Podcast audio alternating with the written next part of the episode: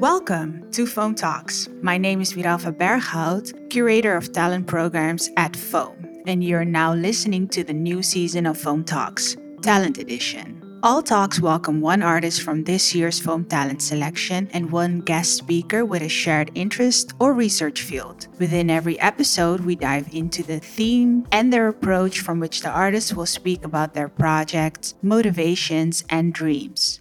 In this third episode, we welcome Kata Geibl, a Hungarian artist who constructs images dealing with global issues, capitalism, and the Anthropocene. Within the episode, we're joined by Shiloh Phillips, who has a background in cultural anthropology and philosophy. And as an educator, she focuses on the relationship between photography and society, as well as expanded approaches to the medium of photography. Hello, Kata. Welcome to Foam Talks. It's my pleasure to welcome you here today. How are you doing? I'm fine, thanks, Mirabo. I just came actually from teaching a class and yeah amazing let's let's start there what were you teaching today and in what context are you teaching uh, well now i'm actually doing my phd so teaching is a part of it but i'm teaching at the Moholy university of art and design my uh, college where i did my bachelor's and i'm teaching now uh, in the bachelor's program how to make a photo series. Yeah. Kind of. Yeah. That's the team. So yeah, I'm teaching the students how to sequence, how to build a narrative, how to think in a series, how to yeah, make a sequence of images and develop a series and a concept. And what are some of those uh, elements that are at the base of uh, making a series? Can you give us a little bit of a, a, a oh. head start to your course? Wow. Okay. Uh, well, uh, actually, I okay, I didn't see that question coming because I just came from class and I was speaking to the students for five and a half hours about these things. Uh, I always give them a team and then they work individually on each of their projects. And when they have at least five images, we start to talk about what images are missing, what concept points are missing, and how to communicate with images. And uh, yeah, that's the base of, of the course and then we evolve every time they bring new images. And then together with the students we have a conversation. So it's not just me talking and being a teacher and an authority there but uh, really having a conversation together with the students and developing the work together as a group. Yeah yeah. And um yes, of course. Uh, I, I, don't know. I feel like you're an uh, the um, amazing person to talk uh, to about that uh, because for your project, um, there's nothing new under the sun. You also made a very beautiful, coherent series. Can you speak a little bit about that uh, project? Yes, of course. Uh, well, that's a project I work on worked on for three years at least, and it all started with staged images and it evolved actually from that because I felt like uh, I need another layer for the whole series. And then when the pandemic hit, I started to write my thesis, uh, which became a book of its own. And in the end, as you can also see in the Foam Talent exhibition, I mixed the text and the stage images together to have, uh, so to speak, a Gesamtkunstwerk where I don't just shoot staged, cinematic, beautiful, nice images, but also try to break the silence of these images with words. And there is a juxtaposition between these uh, pleasing images and uh, I don't know how to say it. Uh, well, the text, which is very straightforward and uh, very straight to the point and these two type of layers collide in the whole series and become one. Yeah. Yeah during our conversations leading up to the exhibition uh, uh, yeah i was very very lucky to have heard you speak about both series and how they uh, came to existence. And uh, for me it was very apparent that although they are um, um, actually two different series. They do really tie into each other. Uh, and then uh, for the uh, presentation in the exhibition, uh, I felt like we needed to show the audience that within uh, one look that they could see uh, both of them because one of the things that uh, I've I've noticed speaking to people about your work and then specifically about the series "There's Nothing New Under the Sun" is that, as you said, there's this um, yeah uh, something enticing about these images. People feel very much drawn to them.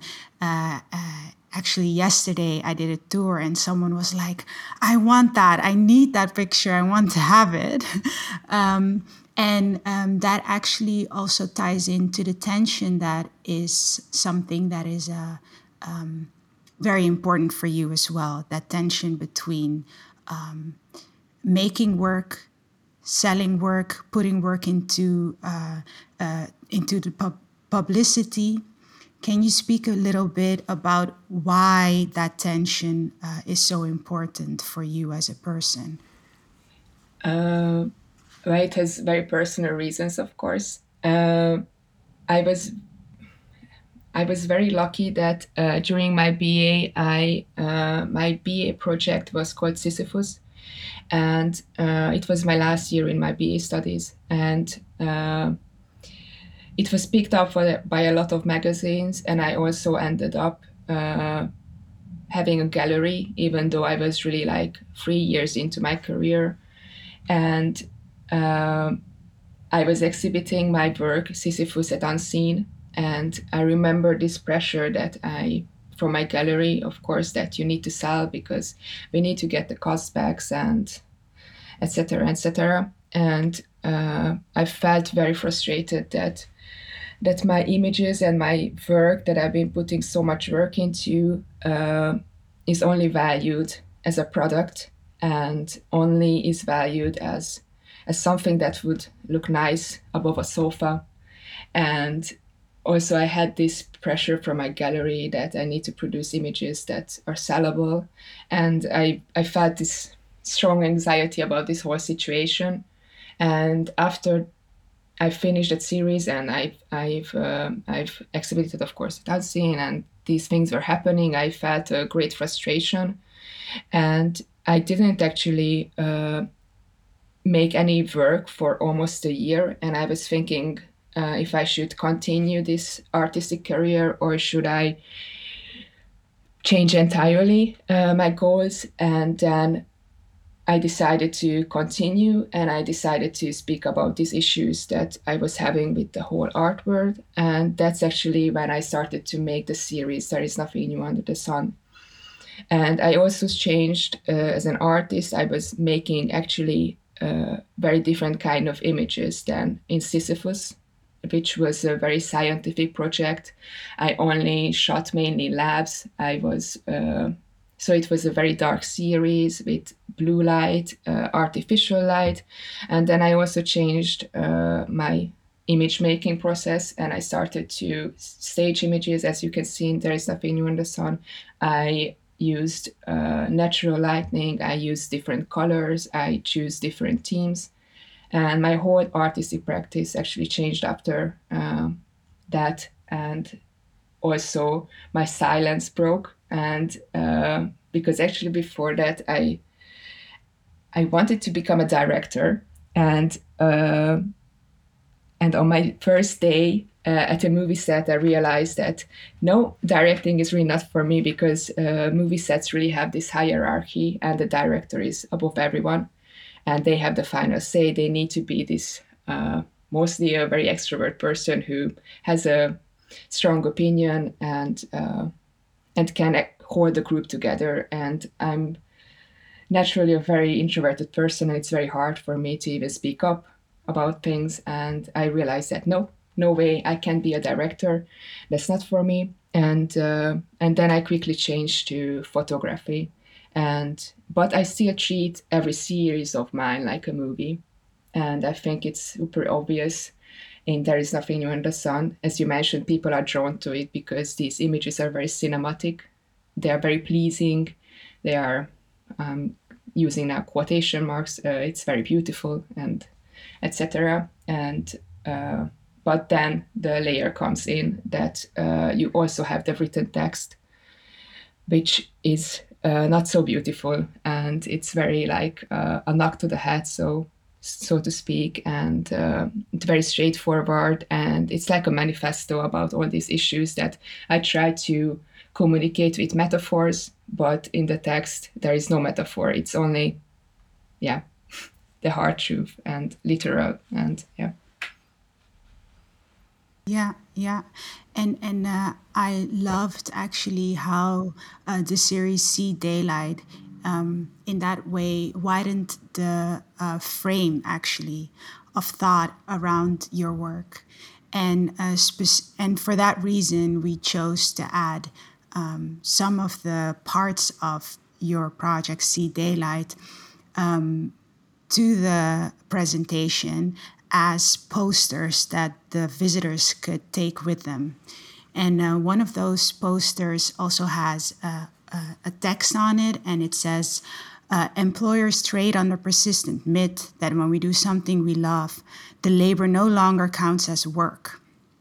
And I have to say that that is such a strong one. And I feel that so many people connected to that quote.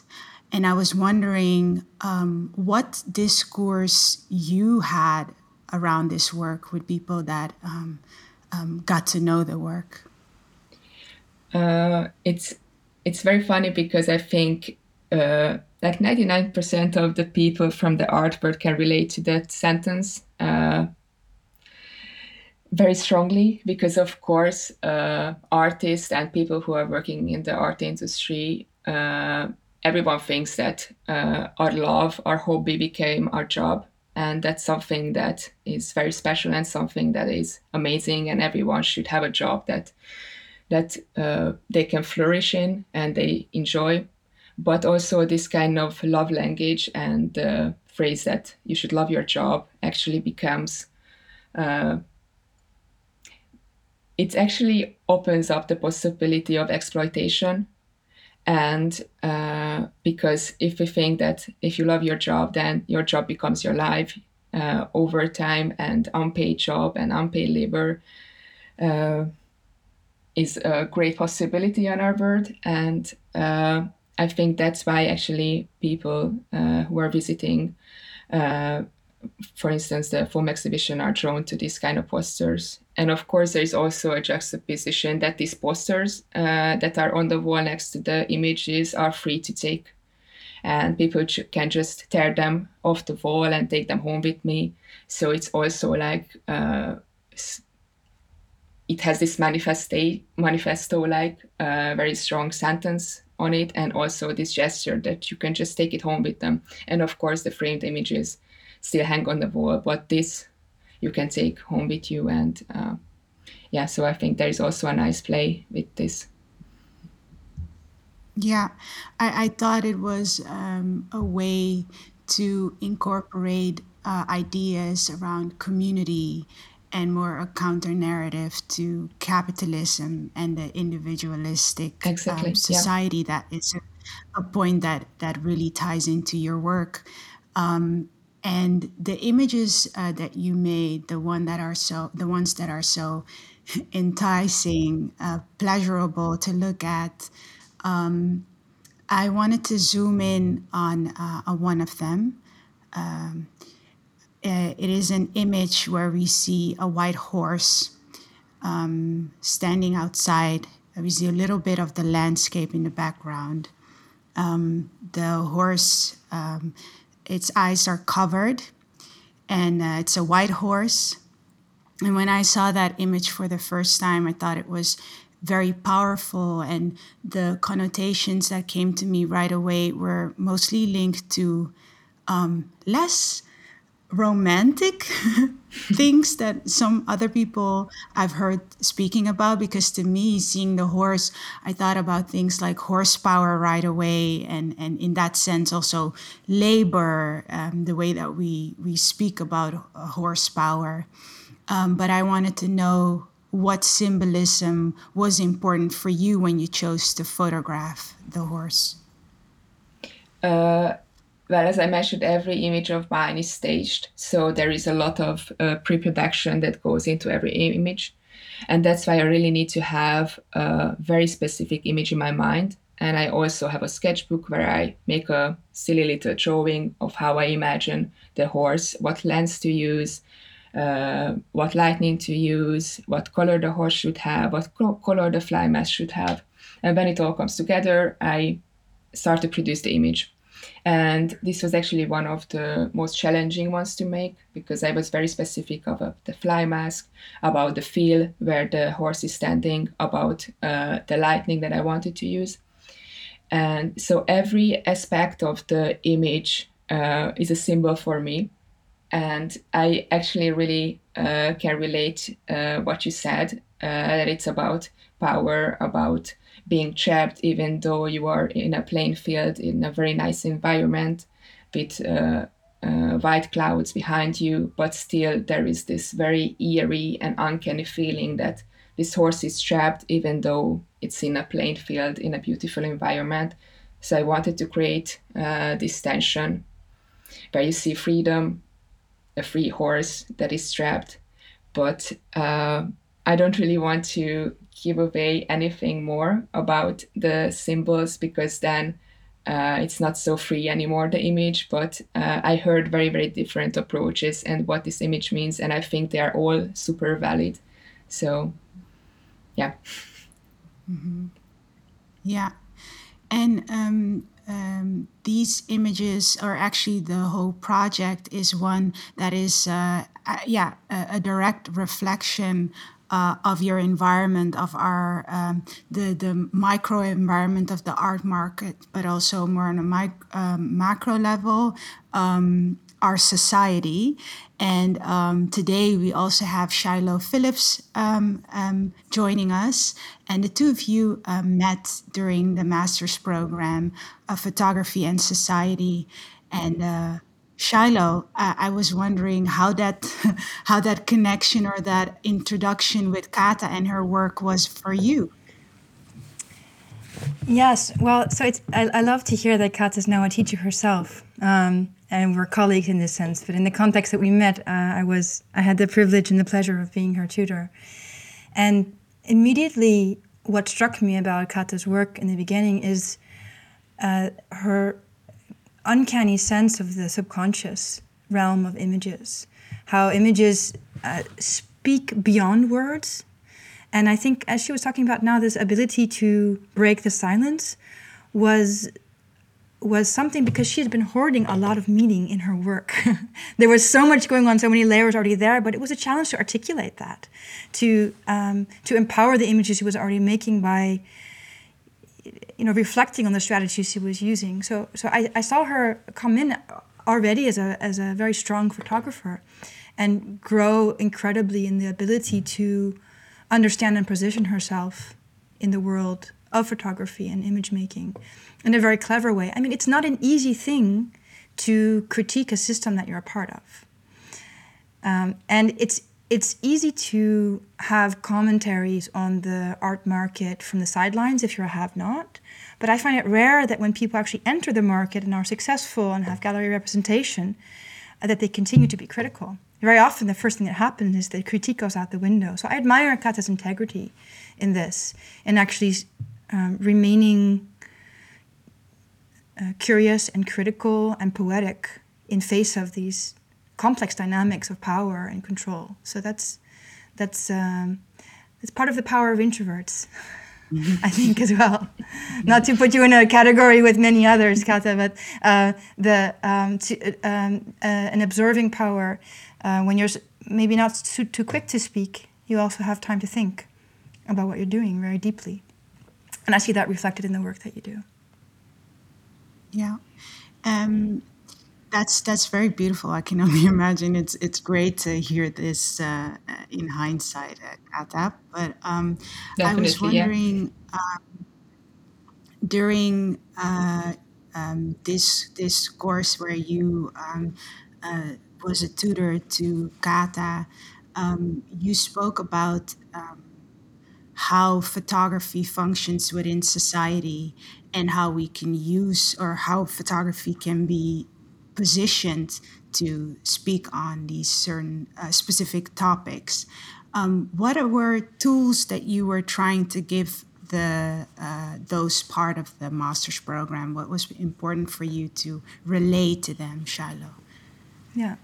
So photography in society was founded on a on a, a number of basic and fundamental questions for the field of photography, going beyond what photography is to what it can do in the world, how photographs can act, thinking about the whole life cycle of uh, of production, um, uh, selection, circulation, and how, as Kata was talking about now, that this refusal to interpret uh, the images she makes for her viewers is also an awareness that a lot of meaning ma- making actually happens in the action, interaction between a viewer and the work. We don't actually dictate how people see images.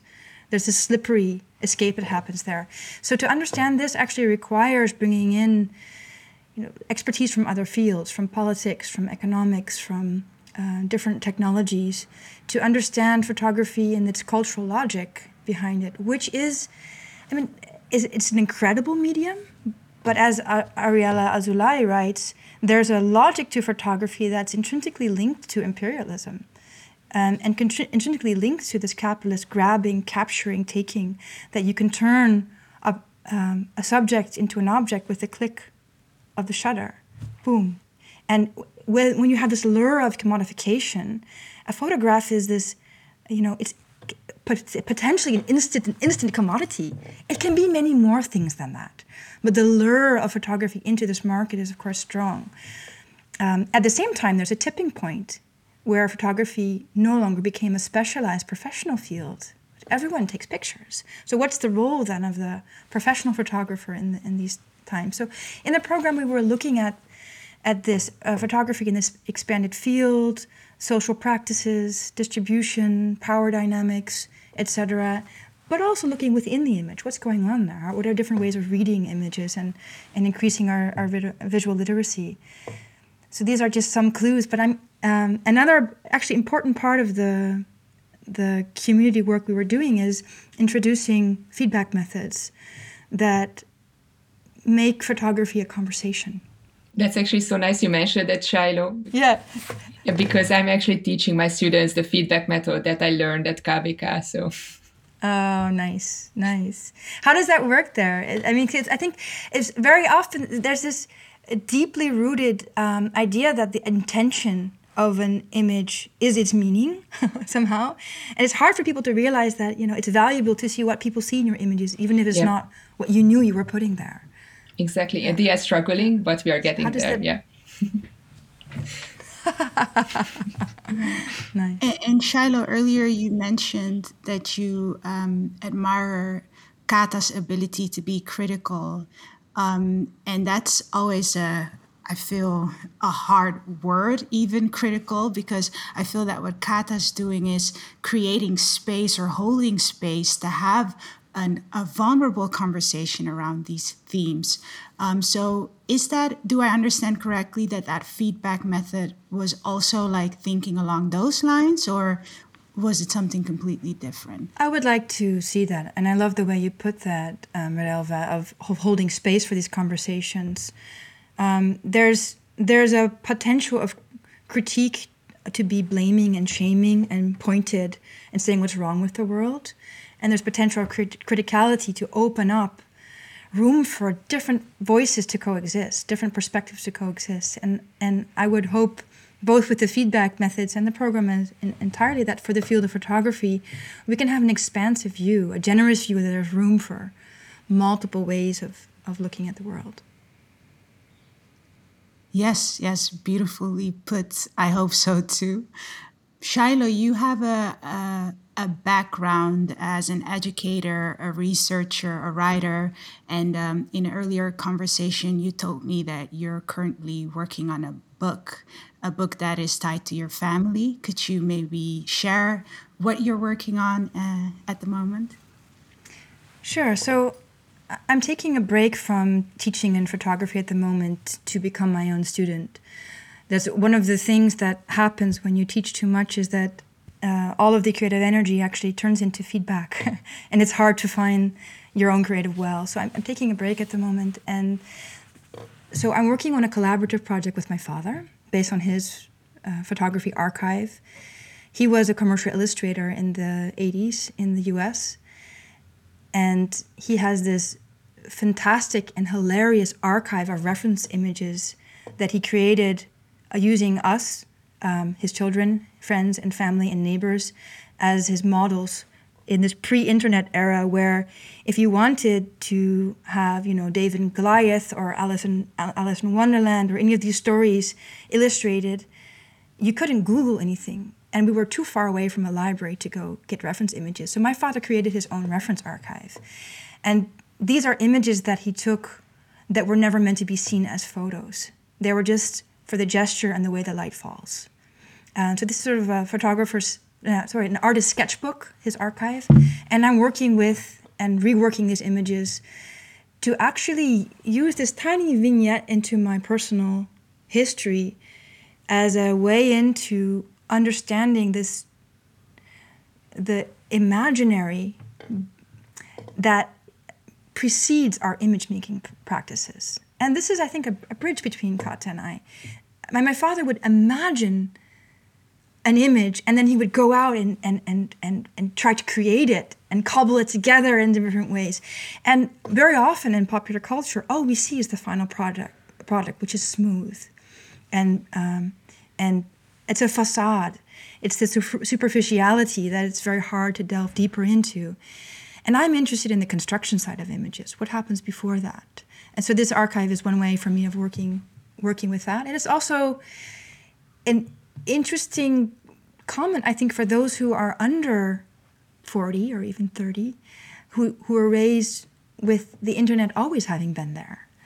It's hard to imagine what the visual world was like and how large the world felt not so long ago. So I'm also trying to to dig into this uh, the ways in which the visual language that we're a part of has been swallowed by the internet.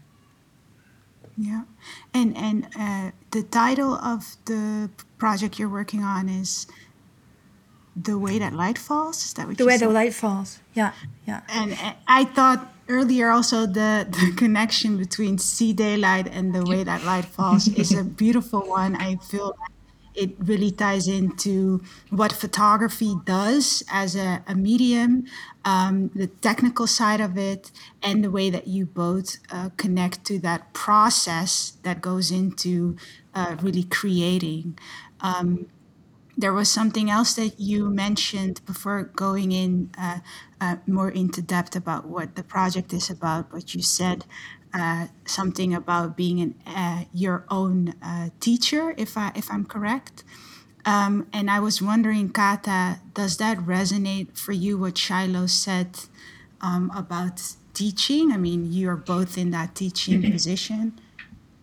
Yeah, I, I actually I didn't imagine how much energy it would take uh, just to teach a class and just to speak for three hours straight and be there and constantly yeah trying to come up with an idea when when our students are struggling and yes but now i feel like i really need to concentrate on that part of uh, of my practice. And i can always find uh, new inspiration when talking to students and seeing their work. So it also fuels my imagination but i can definitely see that uh, i think i will need some break after this and yeah but I, I think I also need like uh, very different hats to wear all the time because I can easily get bored with uh, one project.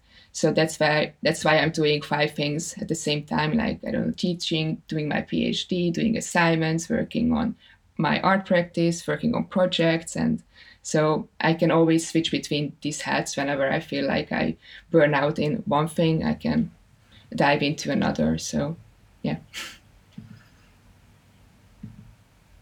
Yeah, I recognize that. I have this too. This um, real craving to have a change of scenery sometimes, or different roles and modalities. And I definitely learn a lot from teaching as well.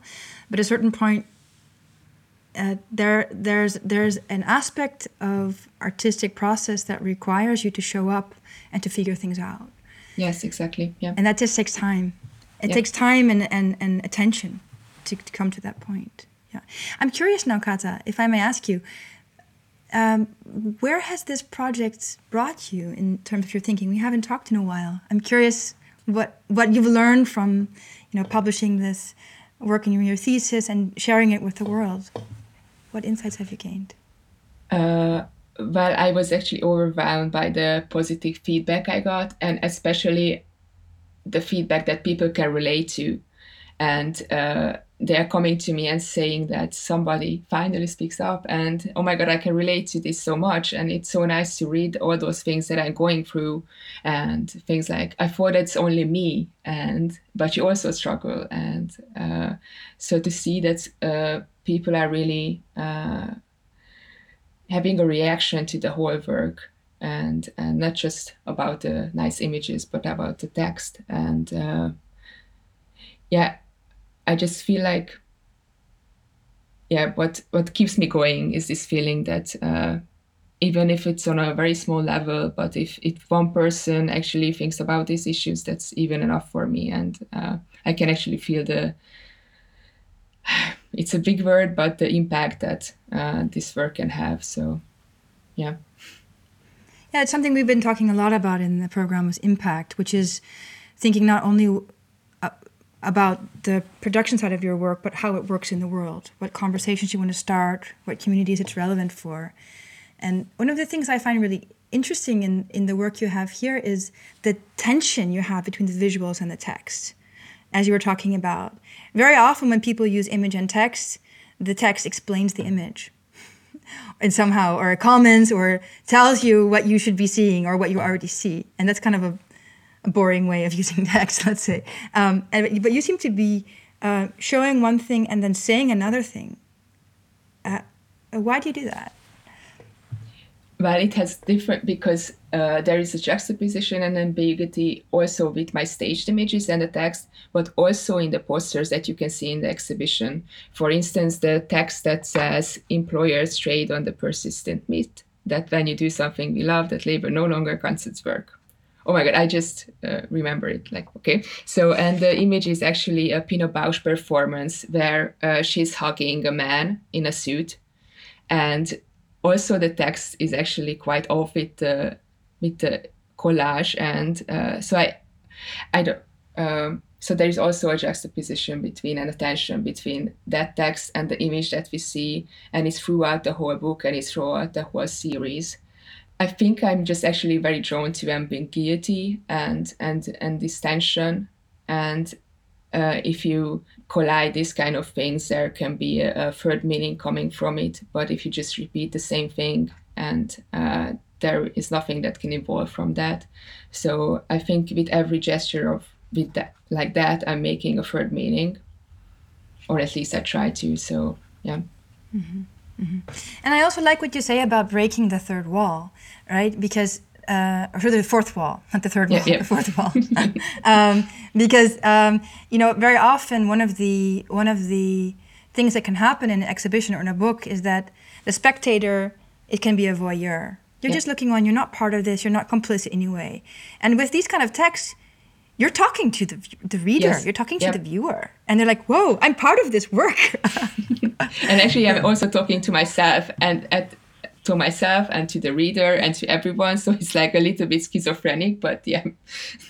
I, I felt a, a, sort of collision between uh, the the intention and then um, the impact of those images, and then there's this space in which you as a viewer exist, and then have to. Uh, um, incorporate yourself within it. So I really, yeah, that's one of the reasons why um, we talked about adding a table and the chairs that the space for that interaction. We're actually inviting the viewer. We say, stay a little bit longer, yep. read a little bit more. Um, but it does it does take that though because um, you could potentially misread the images on a superficial la- layer only and buy it for above your couch, right? Yep. it, it does have the sofa quality. Definitely. you know, uh, and, and yet when you dig deeper, uh, there's this uncanny thing that seeps out. And I think this is this uh, ability to attract people and then make them think uh, is easier than when, uh, when the revolution we're looking for is already pointing fingers and sending people away. So it's inviting. Yeah, I love how it operates on those both layers where the image can um, grow um, on you. That even if you buy it for above your couch, maybe in another uh, part of your uh, own development, life, you name it, you can view it within another context uh, uh again. Yeah, exactly. Um, and that's also actually what I wanted to uh, accomplish. That's a big word, but what I wanted to create together with my uh, publishing house Void when I was making my photo book for the series. That uh, these are nice images and they could easily be made into a table book with a huge size, limited edition, like super nice paper. And uh, when I pitched my project to, to Void Publishing House, I said to them, I know that this could be easily a MacBook, but I don't want to create that. I want to have also the text within, and I want to uh, also comment on the whole capitalist idea of the book and make it witty and make it funny and make it self-reflective. And uh, yeah, that's also what you can uh, see in the photo book that it's still not just the images, but uh, the text and the images uh, colliding and uh, creating a fourth or a fifth or a hundredth meaning. And, yeah. And it's not an easy thing to do to make um, a, crit- a deep critique of capitalist market systems and neoliberalism be funny and attractive. Yeah. so, and also, I mean, of course, the outcome rare. is a product. Like, yeah. Yeah, I mean, it's, rare, and you're also complicit in that, and right in yeah, the end, exactly. Yeah, it's still a business model. So how how yeah. do you how do you juggle this, uh, let's say, capitalization of critique that happens? Yeah, I constantly had a cognitive dissonance when I was making the work. Yeah. Charlotte, you you have a background and more also a philosophical background, and I was wondering in terms of photography and the changing uh, technologies and options. Is there anything that that you're seeing like a interesting wave or something on that um, on that topic? I mean absolutely. One of the one of the fascinating things of the past 10 years that i've seen is the emergence of extremely high resolution virtual worlds where you can create anything you can imagine and more that looks so photorealistic. And I find this really interesting. I find the, uh, the, the, the use of photography as a skin for a computer model um, to, to, to make these unreal worlds become real, uh, virtual reality, uh, all kinds of video games. This, this is a, this is a, a domain in, that's not separate from the physical reality, doesn't, doesn't replace it, but it's a whole new field that I find really fascinating to look at. And this is also the field where the cultural imagination of the future is, is taking place. And I do think that it's a shame if the only people working on this cultural imaginary are the commercial game designers and the, you know, the, the, the slick um, reality that makes you forget and escape from the daily life we're part of. So I do see, and it's it's not necessarily new. There's been this this pull to the virtual virtual for a long time. In some ways, you can say photography already is that. Yes. Yeah.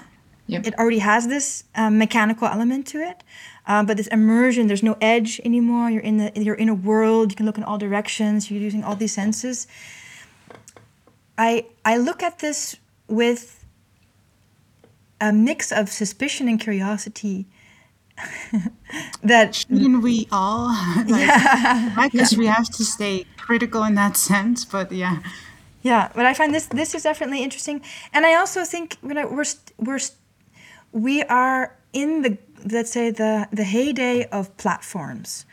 Right now so many people in, who are cultural workers photographers artists are use these social media pat- platforms like instagram snapchat facebook uh, for those who are over a certain age. um, but these plat- the platformization, where you actually don't own the medium means of distribution, you have no influence on the formatting or the algorithm behind this. It's it's everybody knows it, and still almost everybody uses it. I've been on an Instagram fast for a year now. I just I lurk sometimes, but I don't post, and I find it really interesting how people don't know what I'm doing anymore. people used to know what I was thinking or saying or reading. And now I meet someone and they'll have to ask, what are you thinking? What's going on right now? What's what's happening? Because they haven't seen my daily feed. In, I mean, in the times I used to be quite active on social media, random people I would meet would know all kinds of things that I had for dinner two weeks ago on my holiday. Yeah, yeah. And I said, you know what? I don't want to be this public. I don't, and so so I'm I'm, I'm on this experiment now to like what is it, what does it mean to have uh, a private life in this hyper public view, and what does it mean to turn yourself into a commodity or inf- information commodity? Yeah. So so I, these are kind of kind of things I'm thinking about.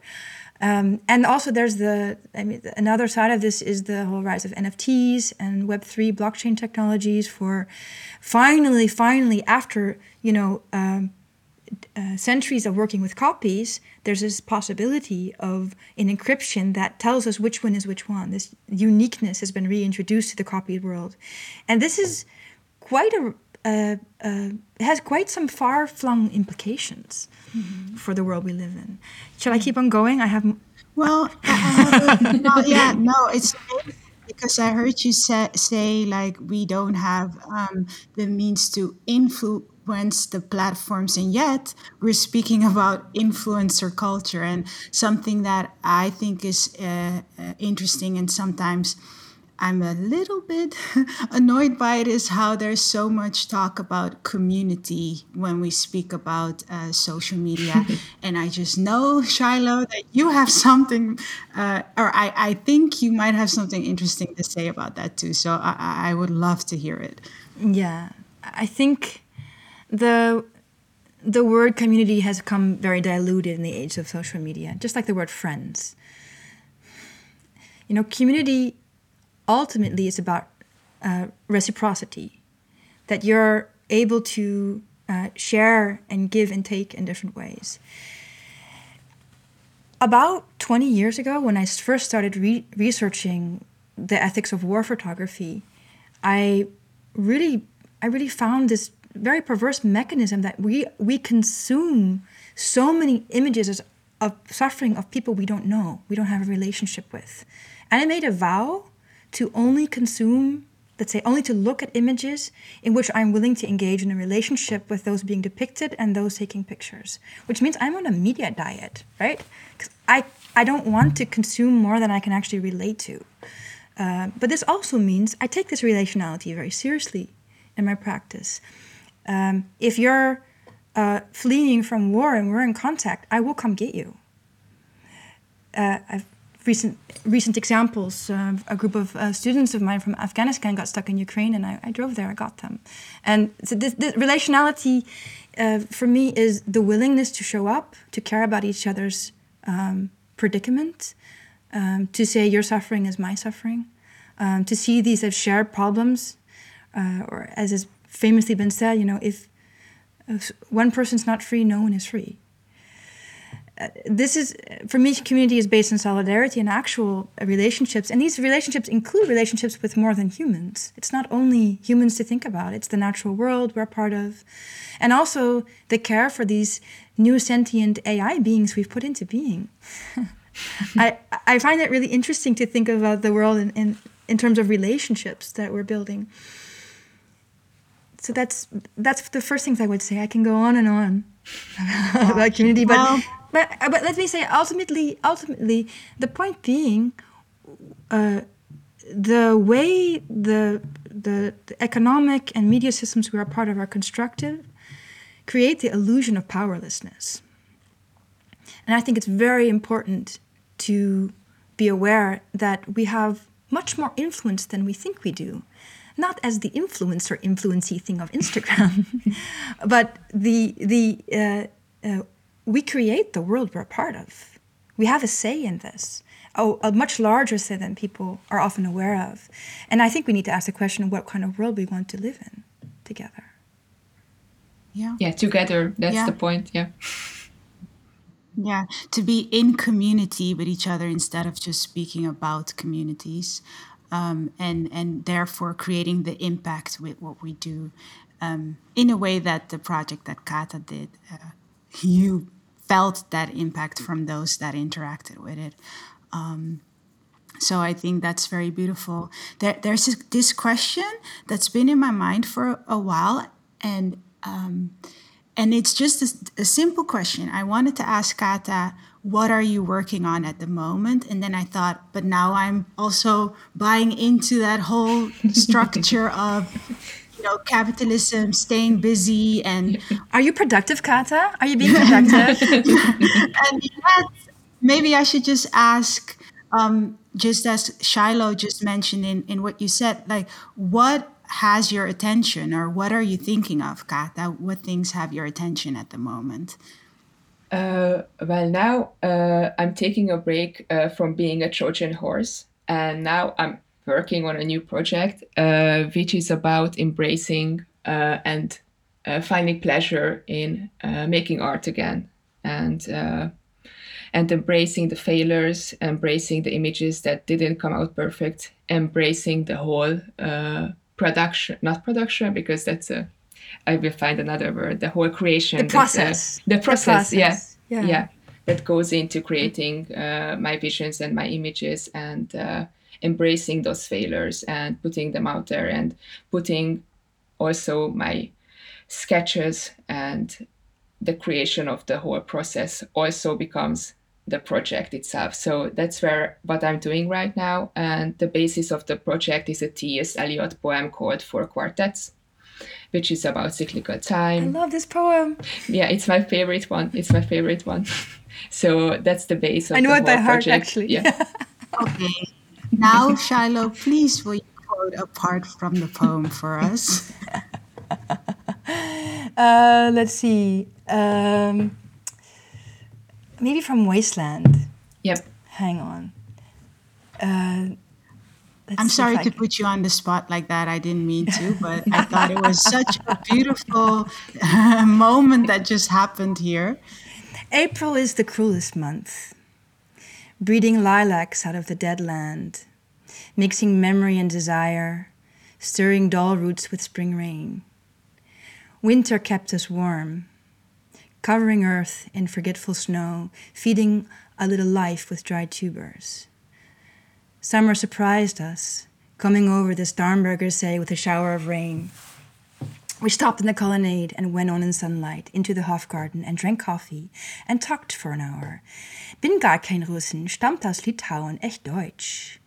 And when we were children staying at the Archduke's, my cousin, he took me out on a sled and I was frightened. He said, Marie, Marie, hold on tight and down we went. In the mountains, there you feel free. Amazing. I have to say, this was not studied. we didn't plan this. this was amazing. And I think nothing is staged. Correct yeah. that, that the artist, no, that the, the artist Gregory Edie Jones would also be very excited about this. He he also did a project around it. Um, so um, yeah, yeah, and I'm flying to um, New York. So it's uh, it's also hours. going off, leaving the Netherlands. Yeah, exactly. The the um, you know the places we're from always shape the way we see the world in such a deep way. The landscape, the things you saw before, is what you notice again, and it's only as I come to a certain age that I'm starting to realize how strange my upbringing was and I need to go back and revisit that to be able to see what I haven't been noticing in a way. If I may share what has my attention at the moment, it's yes, something please. that uh, Shiloh, you also mentioned that um, uh, thinking about the future and um, that that in a way uh, world building. I've been very interested in uh, sci-fi lately, or more more particularly speculative fiction. And I've been reading everything that is Octavia E. Butler. Um, but also looking back at Ursula Le Guin and just that whole in, in like universe, that environment. I, I see Shiloh pointing at her amazing wall of, of books.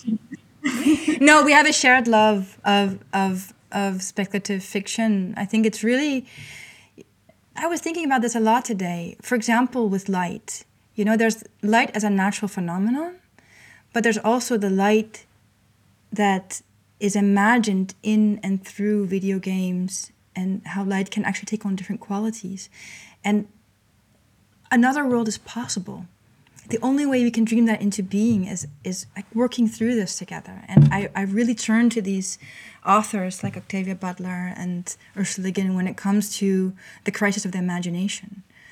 Because that's this is often said about capitalism. It's easier to imagine the end of the world than the end Yeah. of capitalism. Yeah. So the, it's a crisis of imagination, and when we have a crisis of imagination, we need to feed that, you know, with whatever we can find. Yeah, the problem is not just that uh, we don't really see a future anymore, but that we don't we can't even imagine one. So yeah. I feel like we're all kind of biting our tongues because we can go on and on and on about this. Um, but I will take this moment to thank you both for this amazing conversation.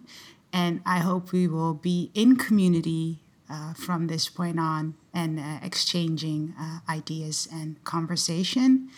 Um, thank you, Kata. Thank you, Shiloh. Thank you. Thank you, Shiloh. Thank you, beautiful Mirelva. conversation. I'm so Yeah. excited. Yeah, me too. Can we just keep on talking after the podcast is over?